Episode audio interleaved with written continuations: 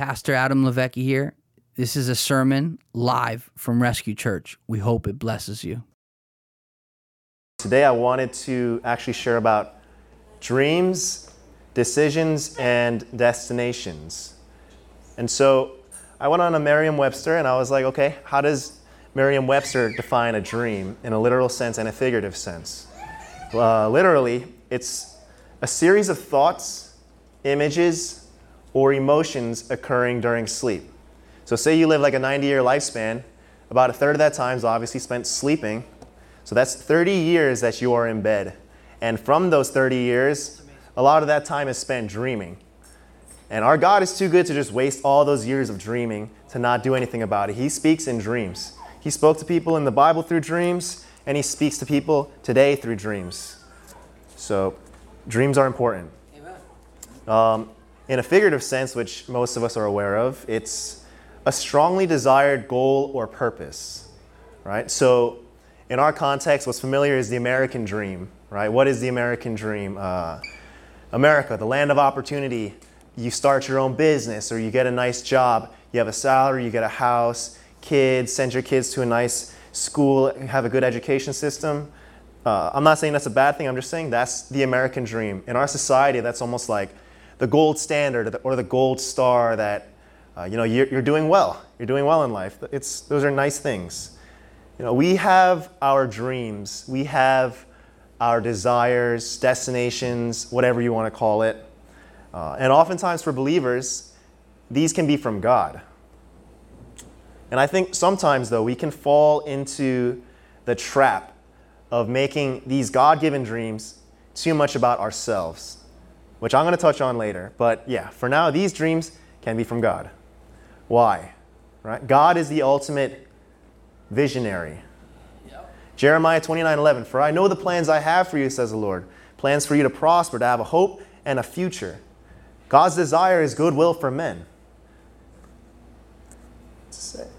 God is uh, the author and the um, perfecter of our faith. Hebrews 12, 2. God is the interpreter of dreams. Genesis 40, which we're going to go into in a bit. So, some of you have received glimpses, you know, understandings of your prophetic assignments and what is to come. Some of you have been waiting on it for a long time. And for me, that's sometimes the hardest part, the most frustrating aspect of, of things to come, the waiting. You know, God told Abraham, hey, you're going to have a son. From that time that word was released to the time that the son came, that was 25 years. You know, God's timing is not our timing. And 25, I'm, I'm barely over 25, I'm 28. That's most of my life that Abraham was waiting for the God's word to come true in his life. For an Isaac. That's good. so the question really is how can we faithfully steward dreams, our assignments, our calling that God has placed in each of us? And we're going to be going into the life of Joseph today. It's going to be a lot of, uh, today's a good day to have your Bible open. We're going to be going into Genesis 37. Joseph, he's a man of dreams, a man of very evident prophetic destiny. And What's fascinating too about Joseph is that God puts the dream into Joseph way before the appointed time of fulfillment. And it's going to take 13 years for Joseph to mature into the vessel that is able to even carry out his prophetic destiny. So, some quick context and facts about Joseph. Uh, Yosef, hopefully I'm pronouncing that accurately to the Hebrew. It literally means Jehovah will add. The name means increase. So, Mr. Garcia, if for when you watch this, you have a powerful name. Uh, Joseph is the elder of the two sons of Jacob that were from Rachel. Jacob's the patriarch. The patriarchs are Abraham, Isaac, and Jacob. And I'm mentioning specifically by Rachel because we're going to go into these family dynamics. It's a little weird. Um, they were born in, he was born in Paddan Aram, which is modern day Iraq. And this story begins where they live in the land of Canaan in the valley of Hebron. So let's go to Genesis 37. Now Jacob dwelt in the land where his father was a stranger, in the land of Canaan. This is the history of Jacob. Joseph, being 17 years old, was feeding the flock with his brothers. And the land was with the sons of Bilhah and the sons of Zilpah, his father's wives. And Joseph brought a bad report to them to his father. So Joseph's a young guy. He's 17 years old. The, the Bible even says he's a lad, right? And he was with the sons of Bilhah and the sons of Zilpah. So, just a little quick context again about the family dynamics for uh, Joseph and Jacob. You can see here Jacob, the, the, patriarch, right? He actually had four women that he made babies with. Uh, there's no kids. Okay, just, okay. So, Leah is the oldest sister, and long story short, Jacob really liked, liked Rachel. It actually says almost lusted after Rachel. He really wanted Rachel. He got tricked into marrying uh, Rachel's older sister, Leah. So there was already some weird enmity between them. The scriptures even say Leah had weak eyes. That's a nice way of saying she was ugly. Right? So he married them two, and there was a lot of dysfunction in them, a lot of weird competition. Right? Leah started popping out a lot of sons, and Rachel was almost barren, it said. And so Rachel was like, you know what? I got to catch up. Jacob, go into Bilhah, my servant, so at least I can have some kind of sons in my name. So Jacob was like, oh, I guess I will oblige to your request, honey. And he went into Bilhah. And then Leah stopped having sons, and she was like, wait a second. Rachel's catching up to me through her servant. Jacob, go into Zilpah, my servant. So Jacob had more babies through Zilpah, and eventually through Rachel as well. And uh, Joseph and Benjamin, they popped out later, and that's why he's one of the youngest ones out of all his brothers. So you can already see one, I mean, polygamy is not the answer if anyone's thinking about it, but there's going to be a lot of dysfunction. A lot of dysfunction that kind of stems from a lot of this. All right. Um, what else does this say here, right? Joseph brought a bad report to them from his father. What does that mean? You can only bring a report about someone. He's not just a tattletale. He's in a position of actually authority over his brothers. They were shepherds, right? And it says they were tending the flock. Likely Joseph, although he was the youngest, was the chief shepherd over his brothers. So he can report on them and tell his dad, like, hey, these guys are doing a bad job. So already there, there's those dynamics again amongst his brothers. Uh, let's see. Let's keep going into verse 3. Now Israel loved Joseph more than all his children because he was the son of his old age. Um, that phrase specifically doesn't just mean he popped out when he was old, that means Joseph had wisdom beyond his years. He was very wise. And also, he made him a tunic. Joseph made, uh, uh, Jacob made Joseph a tunic of many colors. So, that's like, that's like Joseph getting a Versace um, coat or Louis Vuitton, Gucci, you know, something of very high value from his father and his brothers maybe rocking like Marshalls or Target. Like there was a very clear distinguishment between who's the favored one, who's the chosen one, and who's not. So it's it, it tunic, many colors, many dyes. That's that's pricey back then. So his brothers saw that their father loved him more than all his brothers. Um, they hated him and could not speak peaceably to him. There's no shalom. It's all bitterness, a lot of hatred. Verse 5. Now Joseph had a dream. All right, here we go. He told it to his brothers, and they hated him even more. Again, more hatred. So he said to them, Please hear this dream I had. So, uh, there we were, binding sheaves. Sheaves is a bundle of grain. We were binding sheaves in the field. Then behold, my sheaf arose and stood upright, and your sheaves stood all around my sheaves and bowed down. Hmm, I wonder what that means, guys. and so his brother said, Shall you indeed reign over us? Or shall you indeed have dominion over us? Is that what you're saying, Joseph? So they hated him, again, hated even more for his dreams and for his words. Joseph's not that socially aware, so he had another dream and he's like, I gotta share everything again. So he says, Look, hey guys, I had another dream. Here's my dream. This time, the sun, that's his father, the moon, his mother, and the 11 stars, his 11 other brothers, they were bowing down to me. So then, even his father ends up chiming in. He's like, What is this dream that you've dreamed? Shall your mother and I and your brothers indeed come to bow down to the earth before you? And it says his brothers envied him, and his father kept the matter in mind. So, dreams. Dreams were taken very seriously in the ancient Near East. That's, um, that's like the time period of everything that takes place in this narrative. Uh, dreams, especially if they were repeated twice, they were assumed by all the people, not even just the Jews, but even if the pagans, that one, it was the divine speaking to man, and if it's repeated twice in a similar theme, this is likely to happen. It's going to come to pass, and it's going to come to pass soon. So that's why it doesn't just say like they ignored him, but they envied him. Because clearly they assumed what Joseph's saying, that actually might happen. And that's why his father kept the matter in mind. Let's keep going. Uh, verse 12. Then his brothers went to feed their father's flock in Shechem. And Israel said to Joseph, Are not your brothers feeding the flock in Shechem? Come, I'll send you to them. So he said to him, Here I am.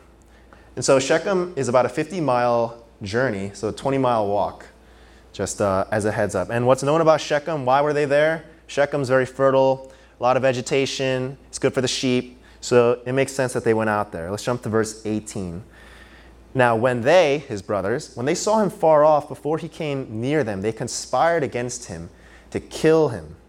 Then they said to one another, Look, this dreamer is coming. Come, therefore, let us now kill him and cast him into some pit. And we shall say, Some wild beast has devoured him. Then we'll say, What shall become of his dreams? The spirit of hatred that was on them, that spirit of hatred always gives birth to murder. You got to take care of that. And the enemy's using them here. The enemy wants to kill the dreams that are in Joseph before they come to fruition.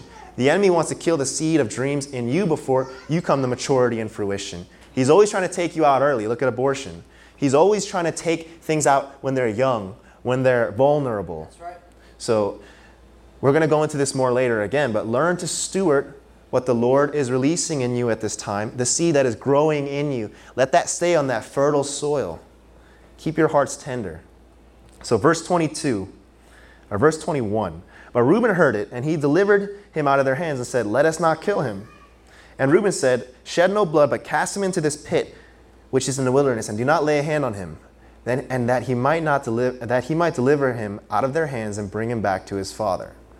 So Reuben almost seems like a nice guy, but not really. So Reuben was the firstborn. He's the eldest. And uh, he actually had the authority to stop his brothers from plotting that they were going to kill and hurt Joseph. But one, he was afraid of upsetting his brothers. So he came up with this weird compromise. And two, he was afraid of disappointing his father. Everything he was deciding was based off of fear. So he was going to bring Joseph back secretly to hide from his brothers back to his father. And a little quick context too about this Genesis 35, Reuben actually slept with Bilhah, Rachel's servant. So already, Reuben is the firstborn, but he's already in a status of shame with his father because of this. So there's all types of dysfunction coming from Reuben and from the family. The fear of man that's in him, that produces weak leadership. He was supposed to be the leader, but he was too afraid of others. Fear of man always produces weak leadership, and weak leadership leads to a lot of pain. Good. The fear of the Lord, that is the beginning of wisdom. And the knowledge of the Holy One, that's understanding. Proverbs 9 10. Let's keep going. Verse 23. So it came to pass, when Joseph had come to his brothers, that they stripped Joseph of his tunic. That's the first thing they did. They saw that tunic, get that thing off of him. That thing that represents his destiny, his favoritism, that thing that's probably boosting his ego. That's the thing that made them sick. They took that thing and stripped it away from him immediately. The tunic of many colors that was on him. Then they took him and cast him into a pit, and the pit was empty. There was no water in it. Verse 25, and they sat down to eat a meal. That's the craziest part. They're like, all right, let's, let's try to kill our brother. Let's beat him up, throw him in this pit. It was probably a 20 feet deep. Yeah, the blood is not thicker than water in this case. He was uh, thrown into the pit, and they were able to just eat a meal right after that. You know, usually if you have some kind of uh, a conscience, if you do something wrong, you're not going to have an appetite. You're not going to want to have a meal after. But it's almost like they kicked him in the hole, and they're like, oh, that was a nice day's work. Let's go eat, guys. So there's that much disconnect. There's that much enmity, hatred, that they're so disconnected from Joseph, God, and their sin. So what happens after that? Continuing, continuing in verse 25, they lifted their eyes and they saw a company of Ishmaelites. They saw slavers coming. And then Judah got a, a smart idea. Judah, verse 26. So Judah said to his brothers, What profit is there if we kill our brother and conceal his blood? Come on, let's sell him to the Ishmaelites and let not our hand be upon him, for he is our brother. So he's, he's almost like, How can we profit even more from getting rid of our brother? Let's sell him as a slave. We can't kill him, right? He, he's our brother. Let's just sell him, profit, and they made 20 shekels off of him. 20 shekels is like at most 200 US dollars today. And then we'll just get rid of him and we'll, uh, at least his blood's not on our, on our hands. So they sold him and he went up, he uh, was, ended up in slavery into the house of Potiphar. Let's jump to chapter 39.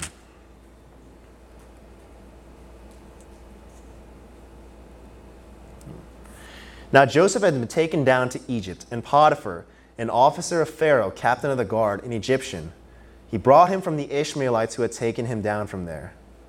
The Lord was with Joseph. If you're a highlighter, you're going to want to hi- highlight these parts. The Lord was with Joseph, and he was a successful man, and he was in the house of his master, the Egyptian. And his master saw the Lord was with him.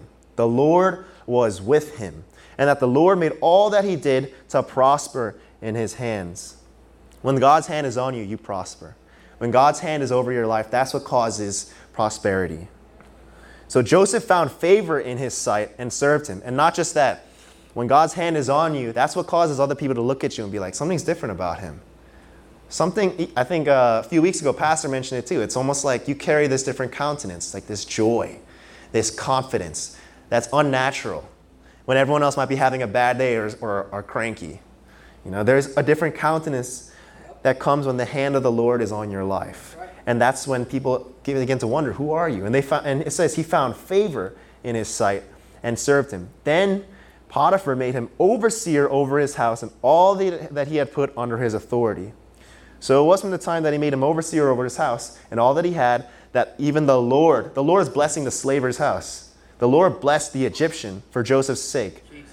And the blessing of the Lord was on all that he had his house, his field, his animals, his vegetation, his property, everything that he owned, it was blessed just because Joseph was there. When the people of God are in a place, that whole area should become blessed because we bring the presence of God with us, and with that comes the authority of heaven.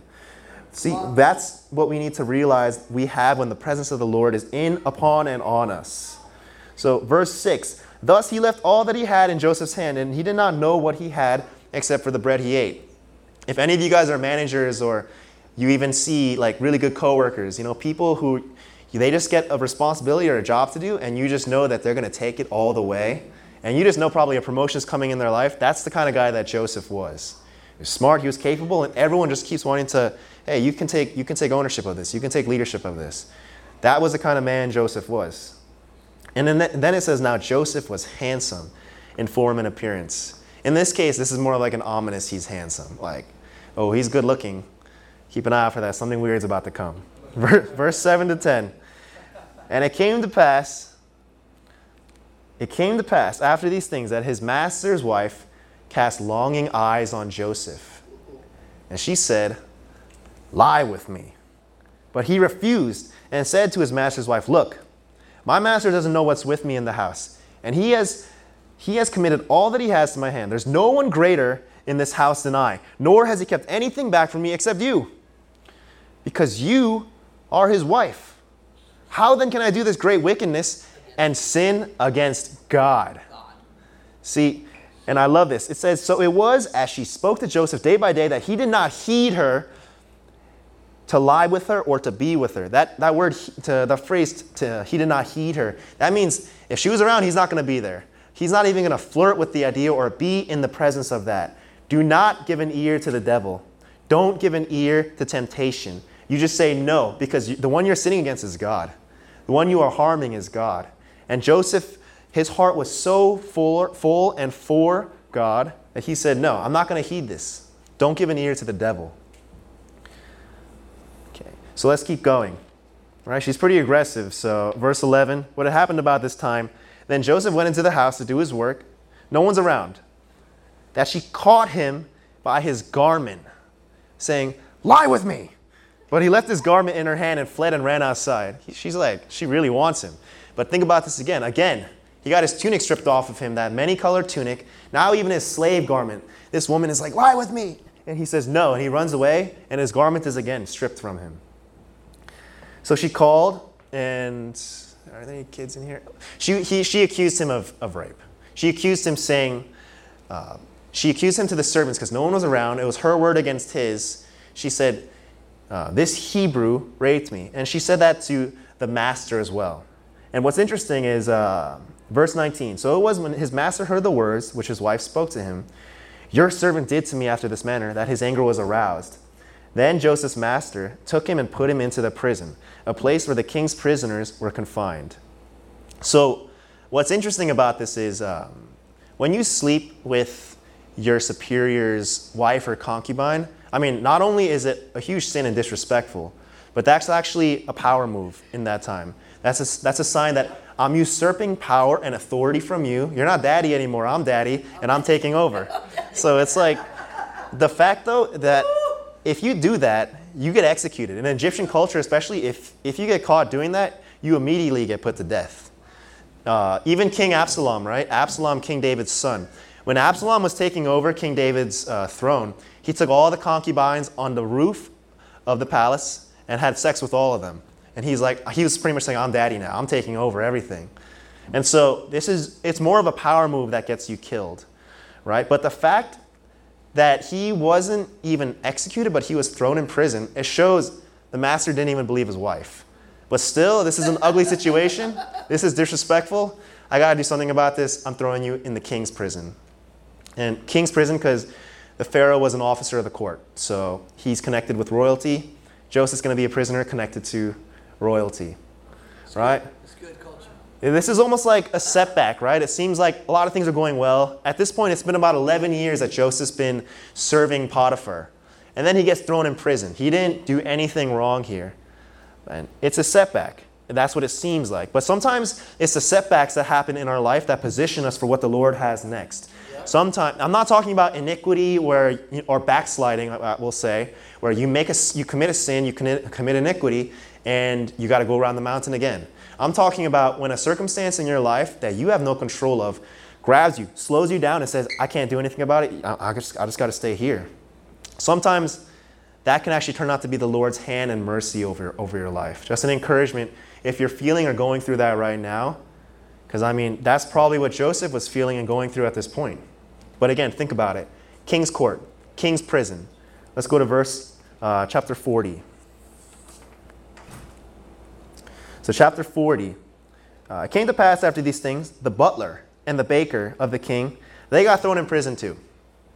And they, they're going to end up having dreams. And where is it? Let's see. Verse 5. Then the butler and the baker of the king of Egypt, who were confined in the prison, had a dream, both of them. And each man's dream in one night, and each man's dream with his own interpretation. Verse 6 and Joseph came into them in the morning and looked at them and saw that they were sad. So think about that, that they were sad. So he asked Pharaoh's officers who were with him in the custody of his Lord's house, saying, Why do you look so sad today? And they said to him, We each have had a dream, and there is no interpreter of it. So Joseph said, Do not interpretations belong to God? Tell them to me, please. So these were Egyptians, pagans. They didn't even know God, but they were receiving these dreams. You know, they were just people who were in a bad situation with their life on the line, who were trying to interpret what was going on around them, their circumstances while they're in prison. The people of God, us, we're called to speak the words of God, the words of truth to people around us. It says in the scripture, they were sad. They were sad. When you don't hear the words of God, the words of life, that's when sadness comes up. That's when death comes up. That's when hopelessness comes up. It's the words of God that reap words of life. It's the interpretation of reality through the words of God that can help us navigate what's around us, what's happening to us, our circumstances, and in, in this case, even our dreams. People are hungry for truth. Everyone keeps saying, My truth. That means no truth. There is only one truth, and his name is Jesus. So, real words of truth, God's words, they call for life, hope, and peace. People are depressed, anxious, stuck because they're not hearing the words of God. And sometimes those people can even be in the house of God. You got to hear the words of God to be able to understand what He's doing, what He's saying, and know how to navigate wherever you're going in life. So that's the authority that we can have when we hear Him. We interpret reality and can even speak life into whatever reality is around us. So, my encouragement is even in your workplaces, even in your families, speak God's words. Speak God's words to interpret whatever is going on accurately, that reality, and speak life into it and from it. Speak truth. Verse, so, verse 9, the butler, Joseph's like, okay, I got it. I got what you're saying. Um, God interprets dreams, I'll hear it. Then the butler told his dream. So, in a quick summary, I got these little pictures here. Uh, on the left side, the butler, he was handling the, the wine, right? In the dream, the butler saw a vine, and the vine had three branches with three clusters of ripe grapes from these branches. And they, he took the grapes and he squeezed them into Pharaoh's cup. Joseph said, Okay, you're going to be reinstated in three days, um, full, full position, full authority back again. Just don't forget about me, man, because I'm, I do not belong in here. Okay? So the baker hears this and he's like, Oh, that's a good word. All right. So here's my dream, Joseph. I saw three baskets that were stacked on my head, and the top basket that had a lot of baked goods for Pharaoh, and the birds were eating them. Joseph said, Ooh, you're going to be beheaded in three days and left to hang on a tree, and uh, the birds are going to eat your flesh. that's, a, that's a rough prophetic word. yeah. He didn't ask for any offering after that. Yeah, I thought it was funny too because it, it didn't say anything like, oh, let me uh, tell them that I don't belong in here. He only said that to the butler. He knew the baker's time was up. and um, nice. yeah, it came to pass. Nice Three days later, those guys are both released, and everything Joseph said came to pass. But the worst part is uh, they forgot about Joseph. Yep. They forgot about him, right? So it's been 11 years he's been enslaved, he's been in prison, and now he's been forgotten, and it's going to be for two more years. So let's pause and think about this a bit, right? He was betrayed by his brothers. He was sold into slavery for 11 years. He was falsely accused by his master's wife, his master Potiphar, who he served really faithfully. His master, who he was doing everything well for him to the point where, hey, you, all you have to worry about is what you're going to eat. That's how well he served him. And he got accused and thrown in prison. And then this butler who's crying and depressed asks for a word. He gives him a word from God that's accurate, true, and that butler forgets about him. you know, it's, um, it's pretty rough. Yeah. It's, it's, it's pretty rough. And what I was wondering as I was just reading and processing this was like, what, why? What was the Lord up to in Joseph's life during this time? You know, again, we see that waiting period. We see where, you know, just like Abraham had to wait 25 years, Joseph's put into that position of waiting again, of anticipation of, of what's going to happen. You know, like what's going on? I don't understand. Joseph's waiting. So, what I ask is, what is the Lord cultivating in Joseph right now? What happened in those two years when he was in prison? The Bible just skips through, but what kind of dialogue was going on with Joseph and God? What is the Lord stripping away from Joseph? Joseph got his fancy tunic stripped away. Joseph got even his slave garment stripped away. Everything was being stripped away from him. His dignity, everything that he had was stripped away. And I think if any of us, I think all of us can relate to a degree to, to Joseph's like, situation, you know, when everything just seems to almost be going wrong. You know, I think a very natural and low response is to just complain, is to blame, is to almost have a nice pity party. And I think Joseph almost deserves it at this point. You know, you, you're just he, everything is just seems to be going wrong. He's he's blaming others. You, you have a strong temptation to just get bitter. You know, my heart's been messed up. My heart's been broken so much. I'm just gonna harden it. I'm just I'm done. You know, and it's it's in seasons of waiting like this that uh, yeah, I really wonder what's the Lord dealing privately with in Joseph.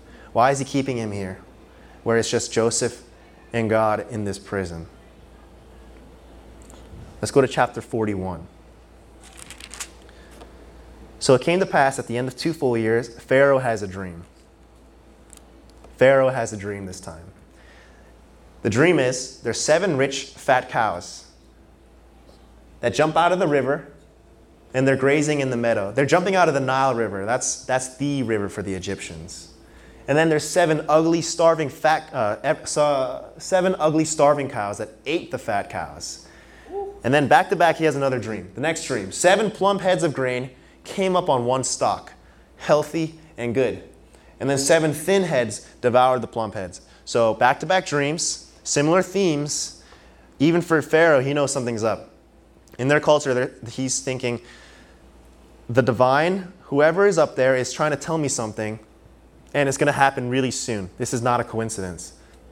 It says in verse 8, he was troubled. Again, sad, depressed, troubled. And he sent and called for all the magicians of Egypt and all its wise men. And Pharaoh told them his dreams. But there was no one who could interpret them for Pharaoh. God is the interpreter. So, verse 9 Then the chief butler spoke to Pharaoh, saying, I remember my faults this day. Long story short, he says, I forgot about Joseph. Joseph was the man who was able to interpret my dreams. Joseph had something on him that was able to interpret the reality of my situation and see it through accurately. So Pharaoh calls Joseph up and says, Hey, I heard that you can interpret dreams. I heard that you have this special ability to be able to tell me what's going on right now. And I love Joseph's response in verse 16 It's not in me. God is going to give Pharaoh an answer of peace. So Joseph interprets the dreams. The dreams are one, and God showed it twice. Right?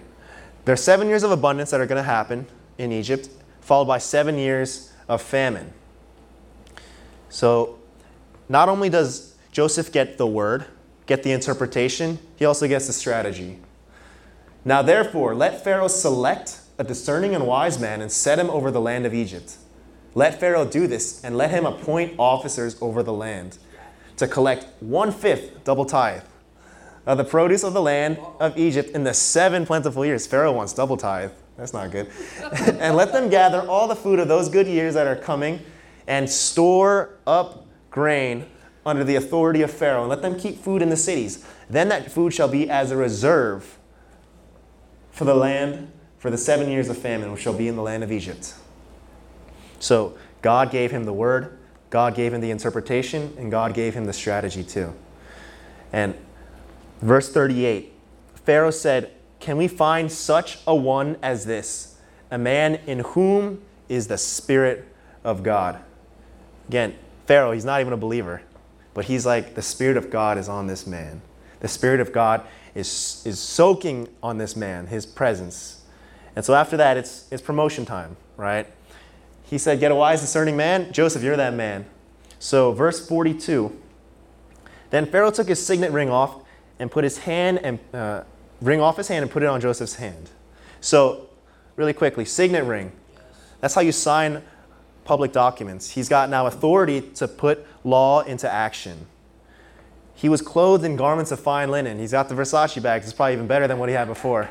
It's, uh, it's the highest. Only worn by the highest classes. That's the fine linen that he got. The gold chain, his rank. His rank represents the spirit that the Lord was brewing in him. His rank now, gold chain. Second chariot, the second in command. Number two to Pharaoh. And anytime that his chariot rode by people, people had to bow. Um, there was someone that screamed, bow the knee. Now, bow the knee, it means abrech. I, I don't know if that's a, but I just throw that in there. Abrech. Uh, yeah, that. But this meant father. This meant native prince. So the significance of this phrase is that you're not a Hebrew anymore. They hated Hebrews. Like they were very racist towards Hebrews. He was naturalized as a citizen. So now he had the full rights, the full freedom, the privileged status as an Egyptian. So huge upgrade. It took he was 30 years old when this came to pass. So 17 years. At 17, he was sold into slavery. At 11, uh, 11 years following, he was thrown into prison, and two years he stayed there, just falsely accused, but waiting. Verse 56, right? Seven years of abundance, seven years of famine. And then it says in 56, the famine was all over the face of the earth, and Joseph opened up all the storehouses and sold to the Egyptians And the famine became severe in the land of Egypt. So all countries came to Joseph in Egypt to buy grain because the famine was severe in all the land. See, everything that was stored in reserve during the years of abundance, during his years of waiting, that became resources in the years of famine. Everything that was stored in him in his times, in his 13 years in prison, in, when, while being falsely accused, that became the resources that um, became what he needed to be carved into that vessel, into someone who can really maturely handle the strategy that God was about to download on him. So don't forsake or neglect or hate the years of waiting. Because everything that the Lord is storing in you in your period of waiting, that's going to become tools and resources that'll help you navigate what's to come. That's right. Everything. So don't miss what He's storing in you. Don't waste those moments. Because those moments matter. That's what's going to produce something real. What's real? When the pressure comes, what's going to come out of you? That's real. So this is now, it gets a little telenovela. It gets pretty dramatic. Chapter 42. Uh, let's jump to verse 6, right? Uh, now Joseph was governor over the land. It was he who sold to all the people of the land. And Joseph's brothers came and bowed down before him with their faces to the earth. Joseph saw his brothers and recognized them, but he acted as a stranger. He acted as a stranger to them right? and spoke roughly to them. Then he said, Where do you come from? And they said, From the land of Canaan to buy food. So Joseph recognized his brothers, but they didn't recognize him. Then Joseph remembered the dreams which he had dreamed about them. See, this is a very different Joseph from the 17 year old Joseph to the 30 year old Joseph. 17 year old lad Joseph was uh, getting these dreams and then going to his brother and like, Yo, you're all gonna bow down to me. And he was probably like, his, his tunic probably matched his ego. His tunic probably matched, Hey, I am the chosen one. I'm the one, child of destiny. I'm the favored one. I'm the chief shepherd. It's all about me, guys. And when he saw the dream come to fruition at, as a 30 year old man, it actually, the next few chapters, which we're not going to go into, it actually says he wept and cried a lot. He was broken. He was heartbroken because God was now beginning to bring restoration to the dysfunction of his family, to the brokenness in his family. And even through everything that he went through, he was going to use that to save the land from famine and starvation. It wasn't about him. It was never about him. And Joseph was it was hitting him hard. You know, the story of Joseph, it's it's God's mercy that we don't get what we want too early. It, it's God's mercy that keeps us in that waiting. If we got what we if we got what he had for us too early, it's going to crush us. The dream though was already in Joseph before its appointed time of fulfillment. And it takes 13 years for Joseph to mature into a vessel able to even carry out that prophetic destiny. You know, it's, it's a story of transformation. God is more concerned with your transformation than your destination. And it's going to even take your transformation to reach your destination. And I think the funny thing, too, is people think, oh, my destination is the fulfillment of all my ambitions and dreams. No, the destination is literally Christ. The de- like the destination is literally Jesus. It says, one day we will stand face to face before him. We're all on a one-way road to meet him, whether you like it or not. 2 Corinthians 5:10. For we must all appear before the judgment seat of Christ, so that each of us may receive what is due for us the things done while in the body, whether good or bad.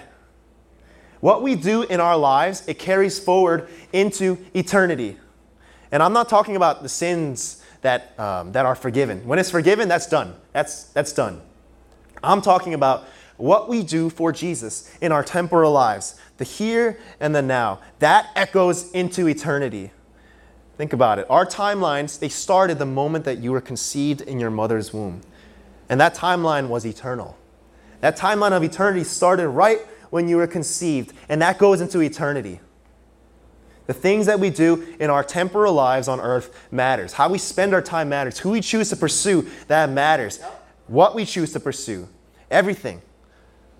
Our obedience unto the Lord matters. It says to obey is better than to sacrifice. If you love me, you will obey my commands, then you'll know the truth, and the truth will set you free. If you love him, you'll obey him. Jesus says, Matthew 7 21 to 23, Not everyone who says to me, Lord, Lord, will enter the kingdom of heaven, but only the one who does the will of my Father who is in heaven. Many will say to me on that day, Lord, Lord, did we not prophesy in your name? We did all these things for you, Jesus. We saw mighty miracles. We drove out demons. We healed the sick. We maybe even raised the dead. And in your name we performed all these miracles. Then it says 23, Then I will tell them plainly, I never knew you. Away from me, you evildoers. I never knew you. So then the question ends up being okay, the only thing that really matters is do you know him? Do you know him? Do you walk with him when you stand before him one day face to face? Because we all will. Yep. Is it going to be as strangers or is it going to be as a friend? You know? Think about that right now. If Jesus was right in front of you and you saw him, would you feel awkward? You don't really know him that well. Would it be like, hey, Jesus, how's it been? We just talked yesterday. You're abiding, you're talking with him, you know him. The question is always, do you know him? Our primary purpose, purpose in life is to walk with him and to know him. Everything we else that we do is going to flow from this. We have to know him. You know, faithfulness in our kingdom assignments, that's good. In our prophetic destinies, that's amazing. But it's got to flow from this. And some of us have been given, yeah, God given dreams, God given assignments, God given vision. These are good things. But any good thing that becomes an ultimate thing is an idol. That's right. Any good thing that becomes the ultimate thing is an idol. An idol, what is that? Anything that takes first place from God. Right. Anything. The way that we live, it has to stem from knowing Him, from who He is, the concept of Emmanuel, God with us. Let's go back to Joseph, right? Joseph was enslaved in Egypt. Potiphar saw that God was with him. Joseph was imprisoned and falsely accused. The guards saw that God was with him. When Joseph was placed as second in command, I love this phrase. Pharaoh said he saw that the Spirit of God was upon him, that God was with him. The Spirit was upon him and God was with him. This is a common theme with God's friends. It's common. You see it with Paul. Right? Paul was imprisoned by Rome. But what does he write? I'm a prisoner of my Lord Jesus Christ. There is no one that can take me captive because I'm already captivated by the one who matters. I'm already captivated by my Lord Jesus Christ. He's the only one that matters. He is my Lord, He is my King. That's something that you can't take away. For Joseph, Paul is the sweet, tangible presence of God. That presence of God, God with them, Emmanuel, God with them, God's heart, will, face, everything turned towards them. Colossians 1:27 To them God will to make known what are the riches of the glory of this mystery among the Gentiles, which is Christ in you, the hope of glory. Christ in you, the hope of glory. It's not about the destination, it's about the journey. I used to hate that phrase. Deb used to say that to me a lot because I'll get cranky when like we're on long drives or something. She'd say, "It's not about the destination; it's about the journey." But I, that's been eating at me. That's been really eating at me and stripping away any rushing, any hurrying. You know, it's not about the destination, but the journey. It's not about the destination, it's about your transformation. We are transformed through walking with God in and out of season. We can only steward our dreams and prophetic destiny by walking with God in and out of season.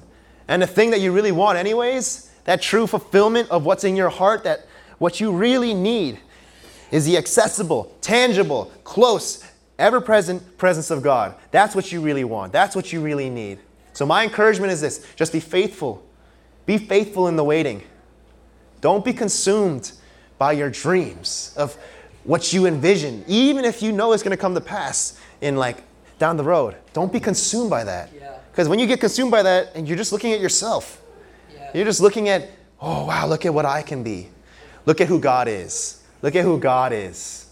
Don't make it so much about you. Learn to be sensitive daily to the omnipresent, all powerful, close presence of God. Understand that the work of the Holy Spirit in you is transformation. It's not just your destination, it's transformation into what? To be like Christ. It's not about the destination, but your transformation. Let's pray. Lord, um,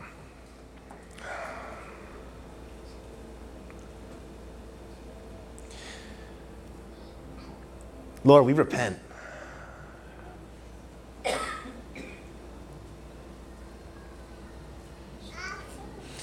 Lord, it's so easy to make things so much about us. so much about me, so much about our ambitions or our desires, Lord. And sometimes we even take a good thing that you've given us and we make it that ultimate thing. Lord, forgive us, Lord, for taking our eyes off of you, being more concerned with your hands than with your face, being more concerned with what you give than with who you are. Lord, our prayer, my prayer is that our house, Lord, in the way that we live our lives, that it'll be in pursuit of your presence, of your face, Lord. And anything that opposes that, even our ego, our will, Lord, we want to put it to death. Lord, show us what it means, Lord, to be sensitive to you and to really walk in step with you. Lord, even when we hit lows, even when we feel like we're in a season of waiting that's going 25 years, because you are faithful to your word. You are faithful to your promises. You are faithful to your people. When your words go out, it, re- it reaps life. It produces life. It produces something beautiful. And your words have been spoken over us, Lord. Help us to hear them. Lord, help us to be that fertile soil that doesn't get choked up by the thorns of life, that doesn't get choked up by or let um, things get into shallow ground, Lord, with other clutter and rocks, but let the Word of God penetrate deep into our hearts so that it produces something beautiful that is beautiful unto your name, Jesus. Lord, and I also just thank you for what you have released the dreams, the vision, Lord. We thank you because we know this will come to pass, Lord. I thank you, Lord, that what I see right now around me is acceleration and I see breakthrough, Lord. And I thank you also for even the ways that the enemy has tried to utilize setbacks to discouragement, that your words are encouraging, that your words champion us forward, Lord, into what you are doing, into what you are saying, Lord. So we thank you, Lord, because you are good, you are faithful, Lord, and we trust you. You're a good God. Thank you. In Jesus' name, amen. amen. Thanks for listening to the Rescue Church podcast. We would love to see you in person. For more information, visit rescuechurch.tv slash invite.